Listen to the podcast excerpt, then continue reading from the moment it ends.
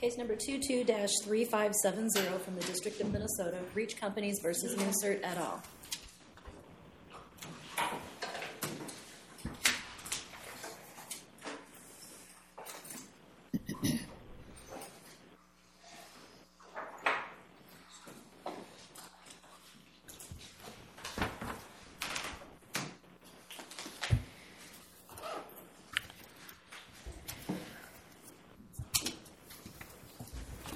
Mr. McCarthy. Good morning. May it please the court. I represent appellant Reach Companies. This is a dispute about efforts early in the pandemic to acquire hand sanitizer. It was hard fought in the district court. The jury sided with Newsert, my adversary, but the jury was not given a fair opportunity to decide the case, nor was it provided with sufficient evidence to support the lost profits damages award that it made. There are three independent issues that we raised in our brief, although they are in some sense related. The first issue is whether the district court erred when it ruled that when it ruled rather late in the case that the delivery terms of the purchase orders at issue were unambiguous. That's a legal question, whether a contract term is ambiguous, and it's subject to de novo review. Second, was there sufficient evidence to support the lost profits award? We submit there was not. And third, the district court should not have permitted Newsert to impeach Mr. Ehrlich through use of prior convictions under Federal Rule of Evidence 609A or B. On the ambiguity point, the delivery terms in the purchase orders are ambiguous. Well, now, some aren't. Right, counsel? Boy, I looked at each one of these, and some say must be shipped no later than this date. Some say must be shipped in the notes. Terms that must be shipped are not ambiguous, counsel. I can't think of stronger words for someone to use in business than must be shipped by a certain date, must have this, note ship location. You know, you look down this, and goodness gracious. Your Honor, I respectfully disagree. But now, even on those two or three that have three or four musts in them? I disagree with even the ones that have musts in them. Now, lots of musts. Some do not. Okay, Most don't. And we're talking about delivery terms here. We're not talking about do they need to include caps or pumps or something else. We're talking just about the delivery terms. Some say to be shipped by, but elsewhere. Some say nothing. Go ahead. Some say nothing. But elsewhere. But address, please, the must ones. Why isn't this a mixed bag of purchase orders? Some are ambiguous, some aren't.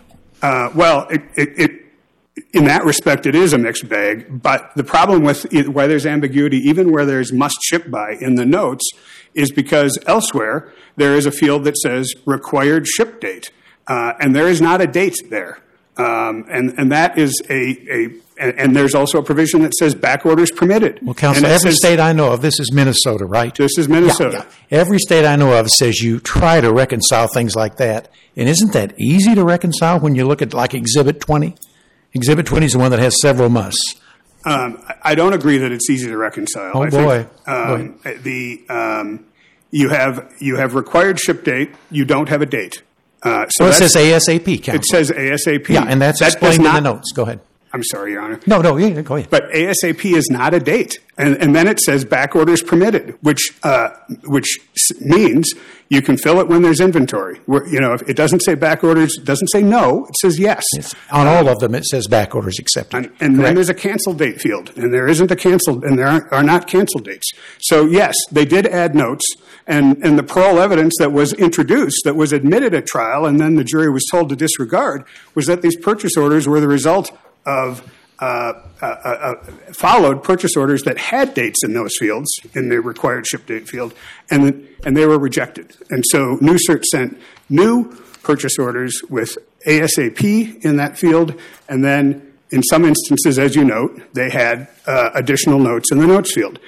We believe it was a question for the jury what the parties intended, and that parole evidence should have been admitted. There's another one that has an exclamation point with the must, and it has a request ship date. I'm not disputing there's information 19. In the notes. Boy, that one's not ambiguous. But they all say ASAP as opposed to a fixed date. Counsel, this one doesn't. This one on Reach, page 75, Exhibit 75. It doesn't have – it has in required ship date field in the – In required ship date, Oh, no, it's requested ship date. I'm sorry. It says 3/19. This is the one that has Enchanted Moments. Is that what? Enchanted Moments is a broker that was... That appears on one of them and not on the others, the Enchanted Moments. But they were involved in most of these... Same address, same everything. Yes. But, counsel, it does have a requested ship date of March 19, 2020, right? The one does. And if in that case, that one is likely not at issue, Your Honor. That's not... What I'm saying is it's not at issue in the sense that the issue here has to do with certain dates, certain shipments that were not made that led to the lost profits awards of almost $700,000. There are a whole bunch of POs, and not all the POs. Neither brief identified, we had great trouble with this, neither brief identified, right, which exhibits were actually admitted at trial? Did you do that in your brief? We had trouble figuring out the 18, 19, 20 different issues. They were all admitted at trial, Your Honor. I don't think there's any issue there. Even this one that has the must-ship date by 3/19 was admitted. I believe if it's in the appendix, it was admitted at trial. I don't think there's any issue about that. That would have helped us just identify the ones because we struggled figuring out. And I'm sorry about that. We got down to 18 or 19 or 20 of them that we're pretty sure of. Fair enough. I think they were all admitted, but for a number of them, payments weren't made, shipments weren't made.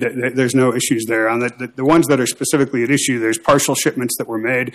The contention is they were untimely, and as a result, a large and the court lost profits. And the jury heard about all this back and forth, and then the judge said they're clear on their face. The judge then told them not just they're clear on their face, but disregard all the evidence or much of the evidence you heard in the first 3 days of trial.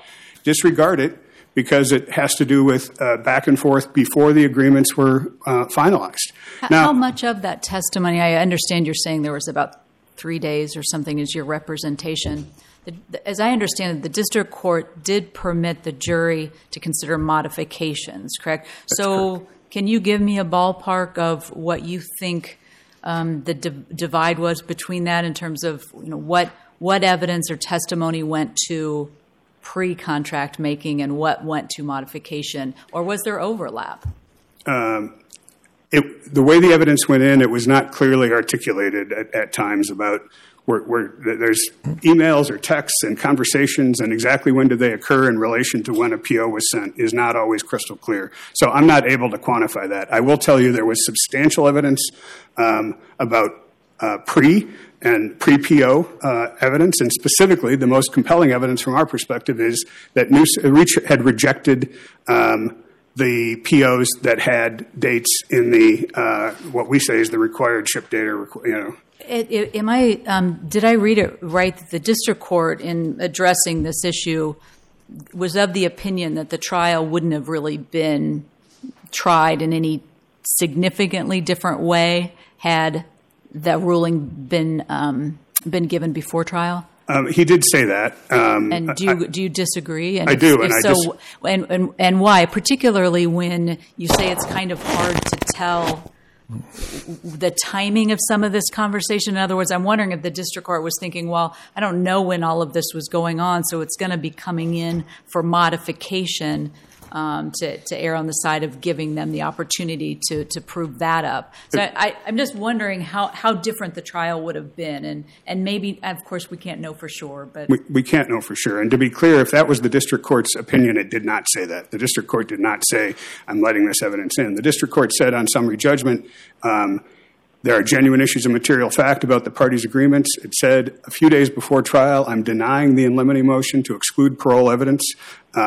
Then it heard 3 days of testimony, and it said, I've changed my mind. I am, after the fact, I think is the words in the transcript, granting the in limine motion to exclude the parole evidence, and I'm going to instruct the jury appropriately. How would the trial have proceeded differently? I did not try the case, but I will tell you, and I told the district judge, if I had understood that the only evidence that was going to be admitted was for modification, I would have been very clear about that. I don't think it's appropriate to have a jury told after it sits through days of evidence, disregard a great deal of what you just heard. Counsel, is there any decision to this court that disapproves of, criticizes that procedure? I don't have a. I didn't see it cited in the briefs here, but I didn't see one that approved it either. Nor did I, Your Honor. I don't know of too many trial lawyers who would say they've had an experience of a judge saying, "I'm letting all this evidence in. I'm only going to address this evidence." In the in limine ruling, he says, "I'm going to address this evidence as it comes up, as there are specific objections to it." Of course, that sounds normal, counsel. State practice, right? And it was the federal court, but he let it all in. He let it all in, and then he says, I shouldn't have. I shouldn't have let it all in, and I'm going to tell the jury to disregard it. And you combine that with the other errors, and I do want to save a little time for rebuttal, but we have the error on admitting Mr. Ehrlich's criminal convictions, which were more than 10 years old, and there was no finding of specific facts and circumstances beyond the fact that they involved dishonesty. Obviously, they involved dishonesty. Otherwise, the rule isn't implicated, and this court has said that is insufficient. You need something more than that, and there wasn't more than that. I'm not disputing they were convictions that fell within the scope of 609. Certainly they were, and then it's compounded when the jury is permitted to hear that there's a more recent conviction. We're not going to tell you what it's about, and we're glad they didn't. But but that shouldn't have been that wasn't a conviction for dishonesty. It shouldn't have been allowed in under any circumstances. I have a question about that, and I'm in the world of criminal law. If you offer up on direct examination something you tried to keep out in the form of a prior conviction, you can't challenge it later. Didn't you offer up sort of as a buffer in direct examination these prior convictions with your client? After the court said they're coming in. Right. And I'm just saying in the criminal law context, if you take that strategy, you've lost the issue for appeal. Is that the same in this situation? I've not seen a case to that effect. I also haven't looked at it because it hasn't been raised, Your Honor. So we have looked at the 609 cases, but that specific question of whether you can try to preempt or blunt the effect and still preserve the issue for appeal. I will say under Federal Rule of Evidence 103B, it does say you don't need to do anything more to preserve an appeal from an in limine ruling than have a definitive ruling. Once you have a definitive ruling that is preserved for appeal, that would not imply that you need to continue to act as if it's not the case. And I'm going to, unless the court has questions for me right now, I will reserve. Well, I do have a question, and it follows up on Judge Benton. What are the purchase orders that are actually in question here? The ones that you think the court made a mistake on. The ones that are most significant, I am going to have to tell you that in rebuttal, but I suspect that Mr. Johnson will point you to them, and I'll confirm whether he's correct. The district judge had to. It made mathematical calculations here, and so what I'm asking, which purchase orders do we really need to focus on here? And it's an excellent question, Your Honor, and I don't recall the numbers as I'm standing here, but I will have that on rebuttal, and I'm pretty sure Mr. Johnson will tell you which ones they are, because the evidence at trial on lost profits was largely Mr. Johnson doing the calculations in his closing, so I'm confident he'll be able to do that for you here. Thank you. Okay, thank you. I hope I won't disappoint if that confidence is placed on my ability to reiterate all of that here. May it please the Court, Your Honors. I'm Mark Mr. Johnson. Thank you very much, Your Honor. I'm happy to start wherever the Court would like. Obviously, I have some remarks that I've prepared, but... Can you answer that question? What are the purchase orders that we need to be looking at? Sure, Your Honor. It's actually all of them, I'm afraid to say. Counsel, can you identify them by exhibits or reference the record or someplace or a table or a chart or any way that would communicate to us what they are? You got it, Your Honor. They started Appendix 174. They were marked Defendants' Exhibits 1 through 20. Now, the purchase orders, the breaches break down in a couple of ways, and so I think that's important. Every one of the purchase orders had specific... Now, are 14 and 15 marked and in your... they're not between pages 175 and... They are, Your Honor. And if you look at the bottom of the pages, you can see D14, 001, D13, 12. You can see them at the bottom, and let me explain how these exhibits work.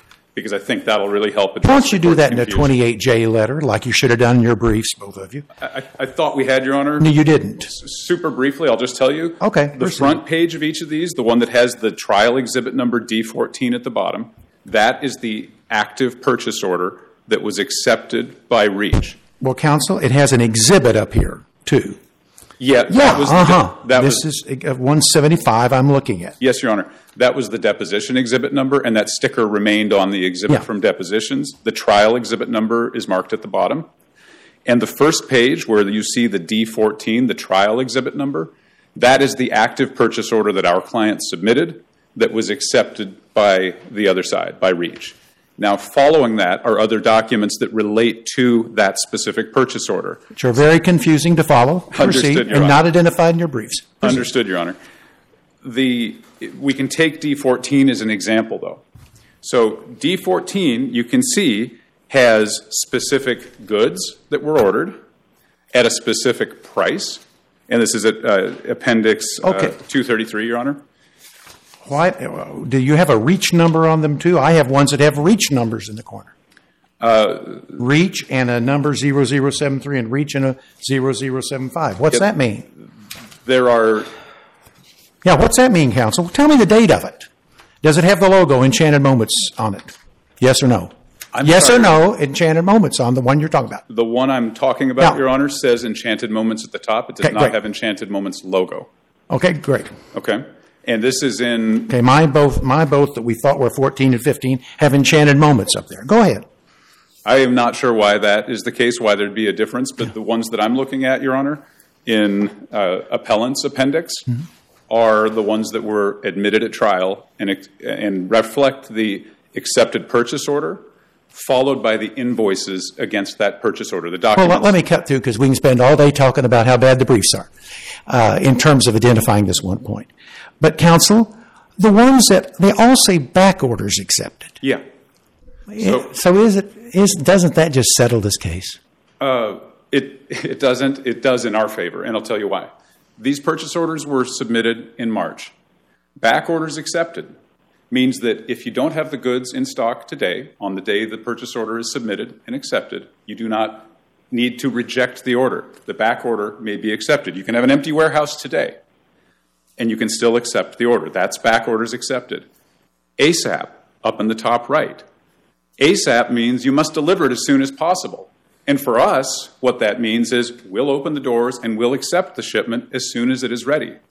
Must ship by... Counsel, only two or three have must ship, right? Must is only on a handful of them, right? I think that is true. Yes. Yeah, that's true. Several of them. This is Exhibit 18. This is one I think we can talk about. Sure, Your Honor. And communicate on. Exhibit 18, for example, has nothing. It doesn't have notes. It says ASAP. Back orders accepted, yes. This is the one of March 21. This says Exhibit 18. Gosh, that's got to be ambiguous for your position. This is, if I'm looking at the same one you're looking at, Your Honor. It says Exhibit 18 is all mine says. And NEWS 00080. Go ahead. Okay. There it is, Your Honor. Thank you. Yeah. It has no notes. It has ASAP. And it has yes. So if you, that's understood, Your Honor. And that's. That's got to be ambiguous. I'll agree with that. That means forever. This can come forever. Back orders can be for months and months and months and months with businesses. So let me take a step back. The breaches that related to late deliveries that we alleged and approved at trial all related to instances where there was a must or similar language on the face of the accepted purchase order. So there were a lot of these... No, wait, I'm back delivered. On the first point of where the purchase order is ambiguous as to delivery terms.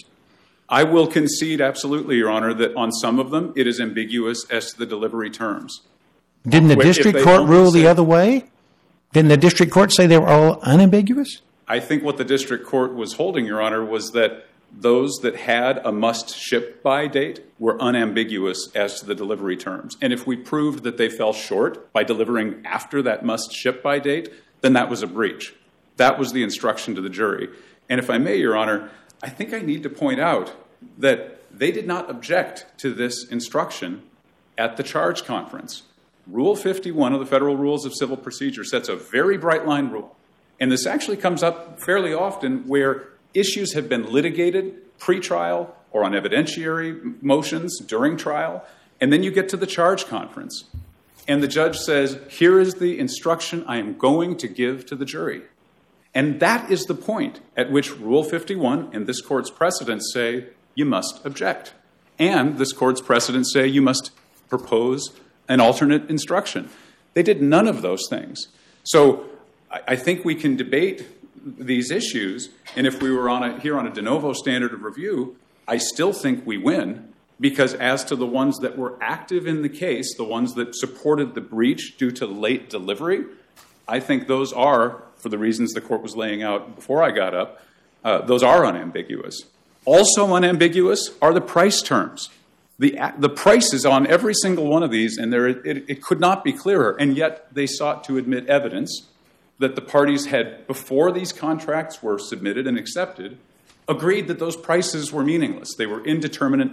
They could go up at will. And they helped themselves to increasing the prices, taking money out of our client's account at the time of shipment without our client's permission. Now, all of that same evidence was also relevant to the contract modification theory, which is really the theory that was tried to the jury. At trial, most of the evidence, most of the testimony related to phone calls between our clients dated after these purchase agreements were accepted. So there were allegedly phone calls where Mr. Ehrlich, their key witness, and our client's CEO allegedly talked on the phone, and our client said, you can raise the prices. Charge me anything you want. If it says $23, charge me $25. I don't care. There's no alleged ambiguity on those price terms or quantity terms.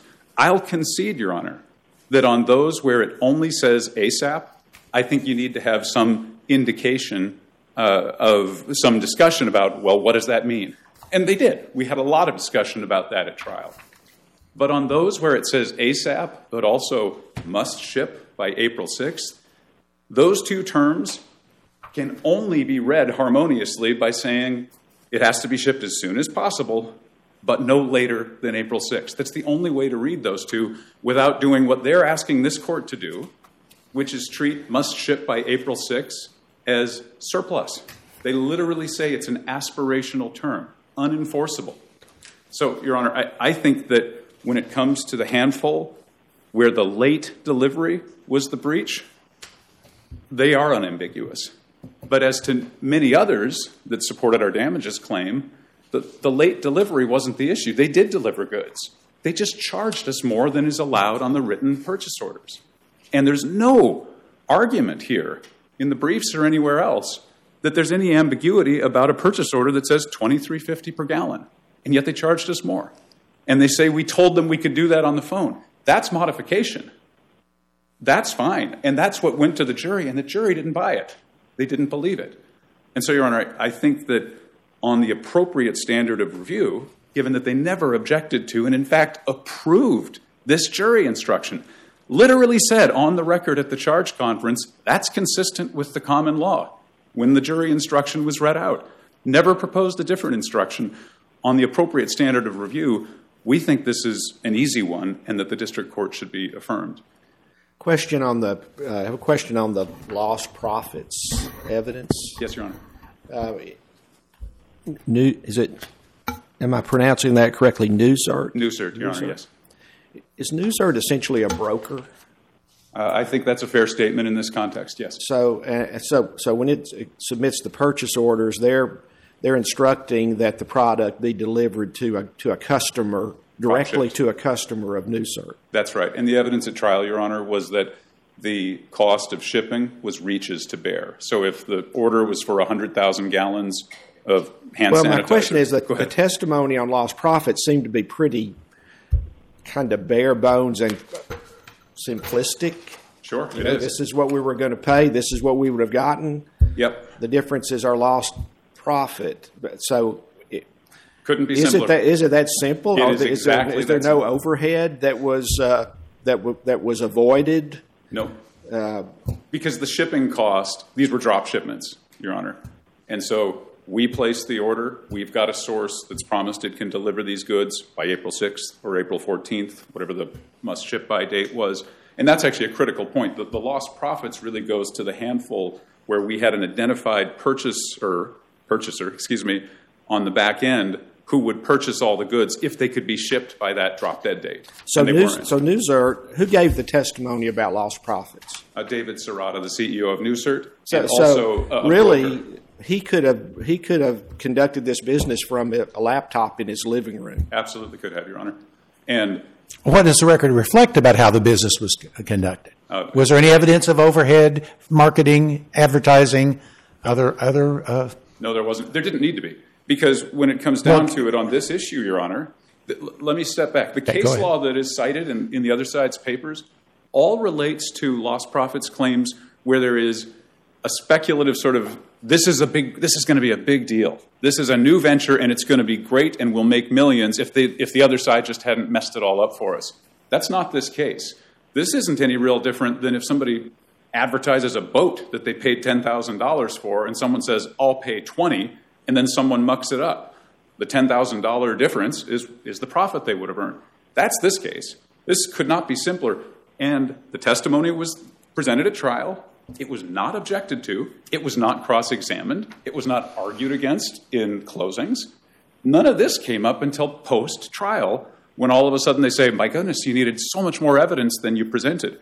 The evidence was presented. The jury's verdict is perfectly consistent with the evidence. And if we're going to start having new trials where evidence is submitted under oath without objection that is consistent with the jury verdict, we're going to have a lot of new trials. So I think that one is an easy affirmance again, Your Honor. And again, it's a deferential standard of review. I'll also note Judge Tostrud, the district court judge, heard the testimony, and he found Mr. Serrata's testimony to be credible. I only have a couple of minutes left. I'm happy to address the court's questions. I do think I should touch at least briefly on the admission of Mr. Ehrlich's criminal history. I think there's an interesting issue here that I don't think this court has squarely faced before, which is whether this 10 years look back under Rule 609 for automatic admissibility, whether periods of confinement that are extended into the 10 years due to supervised release violations should count. As near as we can tell, every court that's addressed that issue, not yet this court, has held that if the period of confinement for a qualifying crime is extended for a supervised release violation, then that counts. And you get that in automatically. And I think it would be helpful to courts and practitioners for this court to articulate that rule here. But it doesn't actually have to, because the court did make well-founded factual findings to support its conclusion that Mr. Ehrlich's criminal history, including the Ponzi scheme conviction where he pretended to be Kermit the Frog's voice to steal money from people, and a series of other crimes in the several years right before that crime started, were all that string that was broken only when he was in federal prison was itself exceptional. And I think the key point that also makes this case exceptional is that Mr. Ehrlich was their only witness who could say, they told me these prices could be increased. They told me we could deliver less. We could delay shipments. He was the only person who claimed to be on the phone with our clients. We weren't attacking some bit player to sully reach. So his some other people heard conversations, though, counsel, right? Well. Some other people in the room said they heard conversations, right? I'm out of time. May I address your question? You must answer. The record, Your Honor, is... Or I'll have gone to another rant. Go ahead.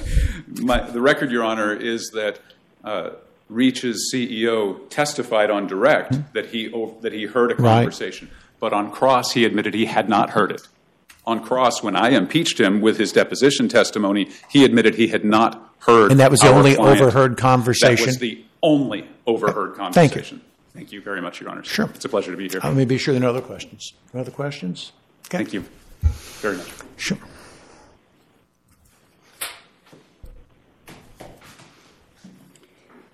Well, I would like to address any questions the court has, but otherwise I'll hit a few points quickly. On the On which invoices are at issue, or purchase orders, I'm sorry, I'll happily agree with Mr. Johnson. They're all at issue. There are reasons why some are more at issue for some arguments than others, but it is true that the district court found that they were all unambiguous, and I don't think that is sustainable on appeal. As to whether or not we waived the argument, because Reach's counsel did not object to the jury instruction, we addressed that at length in the brief. But there was a clear in limine ruling. Rule 103 of the Rules of Evidence says that's preserved if there's a definitive ruling. When the jury and this had all been occurring on the night of the third day of trial, and then the fourth day was the last day. There was a brief filed. The judge said, I'm allowing you to file this brief to preserve the issue. In the post-trial ruling, he said that we had complied with the spirit of Rule 51 in any case, and he did not find that it was not preserved. He found that he had made the right decision on whether or not the purchase orders were unambiguous. So I respectfully, strongly disagree with the suggestion that this was waived, because when presented with two jury instructions, both of which were going to exclude parole evidence, counsel said, you know, this ship has sailed. I'm picking. I agree one of these is better than the other, and did not need to at that point. After the judge had just said, "I'm ruling against you on this," reiterate that. On the lost profits issue, there was no evidence of overhead. And one way to think about this is, what if there'd been an expert witness? Often in lost profits cases, you have an expert witness. Now, counsel, you're going hypothetical. Tell me, in this record, was there any evidence put in that they had the typical kind of overhead expenses or fixed expenses or any kind of expenses at all? I believe this wasn't done from the proverbial home office. I believe there's evidence that they had a warehouse somewhere that wasn't used here. But what they want to say is that this is a bit like, and you may not like this, but I've happened to have been involved in firm management over the years. Partners will come in and say, you don't need to allocate overhead to us. My practice is all incremental profit, and that's essentially what they're saying here. We didn't have anyone. We didn't have any employees. If you look in the record, there are other people, Serrata family members, who are sending invoices and things. So, and my time is up, but I think they needed overhead. The case law says they needed to show overhead. They didn't, and the evidence was otherwise extremely scant in support of their lost profits claim. Let me check for questions. Any questions? Questions? Thank you. Okay. Thank you both for your argument. Case number 22-3570 is submitted for decision by the court. Ms. McKee.